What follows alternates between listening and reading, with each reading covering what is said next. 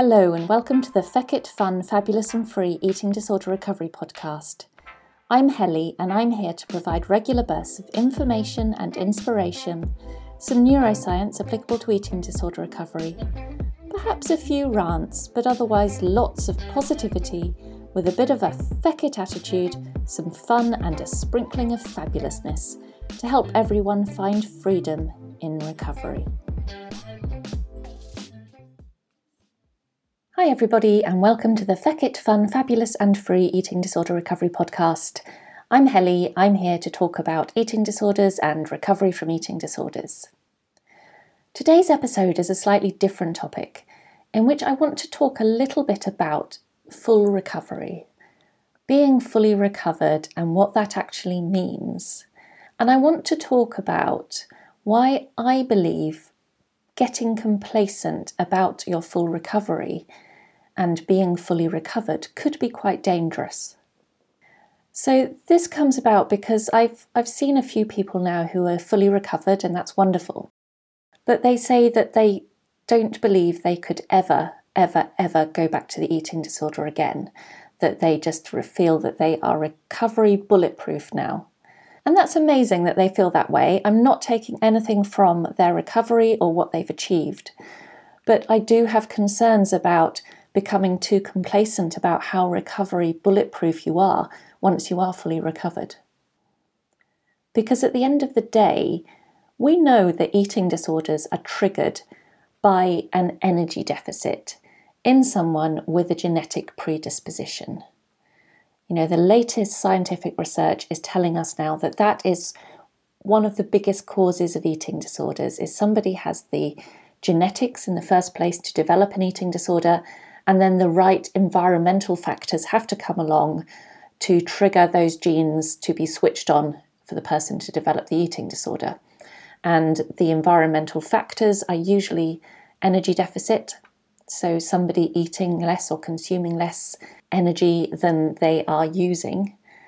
And yes, there is some evidence that perhaps stress, trauma might also help to switch on the genes that a person has for the eating disorder in the first instance.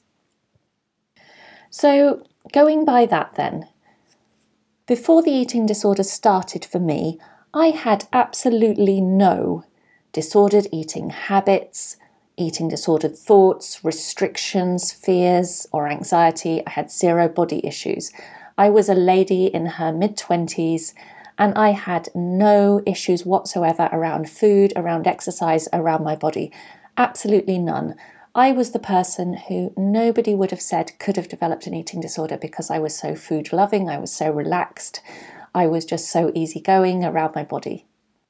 Before the eating disorder started, I had absolutely nothing eating disorder related about me. Nothing. And as I say, people said I'd be the last person to develop an eating disorder. And yet I did. Yet a bit of energy deficit, triggered by taking up a bit of exercise back when I was about 26, 27, was enough to, before I knew it, trigger off a powerful eating disorder within me. And that eating disorder then consumed my life for over a decade. Absolutely consumed it. And I was suddenly, you know, as soon as that eating disorder switched on, the fun loving, easygoing Helly, who had a healthy relationship with food and her body, she had completely changed into somebody who was uptight around food, who restricted, who couldn't interact as much socially because of the fears around eating and resting. I just changed overnight because of this illness. And just because I've fully recovered and might even feel recovery bulletproof, why I, I don't understand why I would really think that I was. Because at the end of the day, my genetics haven't changed. My DNA is still exactly the same as it was when I was a 25 year old woman who didn't have an eating disorder. Nothing has changed in my DNA. And I didn't have any eating disorder before it became triggered the first time around. So, why on earth would it not happen again if I went into sufficient energy deficit again? And yes, okay, I'm now informed and I'm highly aware, and can do everything in my power to keep well nourished and stop myself ever getting into an energy deficit again. And I have insight into what the eating disorder is now. So if I do develop any thoughts or behaviors, fears or anxieties that might be starting to show signs of an eating disorder, start to develop again, then hopefully I can spot them earlier than I did the first time around. But sometimes we can't control everything in our lives, even the things that happen to us. We can't control everything. And sadly, I've known people who thought they were recovery bulletproof relapse because of physical illness that led to unintentional energy deficit. And people do go through really horrible bereavements or traumas in life, and because of that, they might stop eating, and that can be enough to put someone back into the illness. And it's not deliberate it's it's not because they weren't aware that this could happen it's just because life happened and while they were going through some other really stressful experiences it was enough for the energy deficit to trick back in and it was enough for the uh, eating disorder genetics to be triggered up again so therefore i'm just very aware that i'm not immune to triggering the eating disorder if the right circumstances occurred again. And I just worry that people who get complacent and say they don't believe they could ever relapse into an eating disorder again are putting themselves at risk, as complacency can sometimes lead to carelessness, and carelessness to being a bit too busy or a bit too active to eat enough, or going through high stress and not realizing the increased demands that that's put on their body in terms of energy needs and that could just be enough to inadvertently fall back down that rabbit hole into the illness. And once that illness has got a grip again, it's the same uphill battle to get out of it again. So, for people who might get a bit too complacent with their recovery, because they don't stay wise to the fact relapse is a possibility for them, when the disordered thoughts or patterns could creep back in, they might not even realize it's happened until it's got a bit further down the line than they would otherwise. But as I say, on the other hand, I would say that being recovered and aware of what triggers an eating disorder definitely gives you the best chance of not getting sick ever again. But at the end of the day, it's not 100% fail safe, not by a long shot.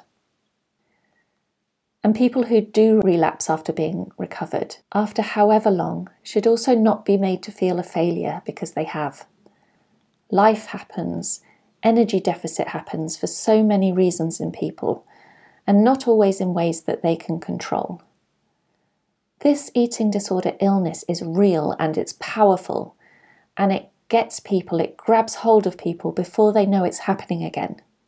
So I just urge people, no matter how strong in recovery they feel, and they are, not to get complacent or think that they're recovery bulletproof. If the genes and the DNA haven't changed, and to my knowledge, they haven't invented any methods of changing our DNA as of yet. So if our DNA hasn't changed, neither has the risk of the illness returning given the right set of circumstances and it does happen and it can happen. But of course, that doesn't mean that those people can't recover again. And this time, of course, they have the wisdom of having recovered before, so they are a bit more aware of what they have to do this time around.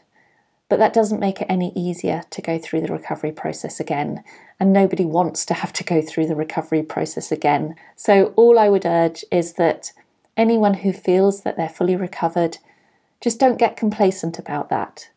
Always be wise to the fact you've still got that genetic predisposition, you've still got the same DNA. If you got back into a sufficient energy deficit again, if you face the right environmental factors again, there's no reason those genes can't be switched on again. So always just make sure you're eating enough. Make sure people around you know that you have these genetics and so, if you're ever physically unwell and not able to feed yourself adequately, people around you who love you are aware to let health professionals know how important it is to make sure that you are given enough nutrition. Make sure when stressful things happen in your life that you keep eating even though you might have to force that food down in ways that you just really, really, really don't want to in those moments. So that's all I really wanted to say. It's just my little, my thoughts, I suppose, about recovery, about being fully recovered.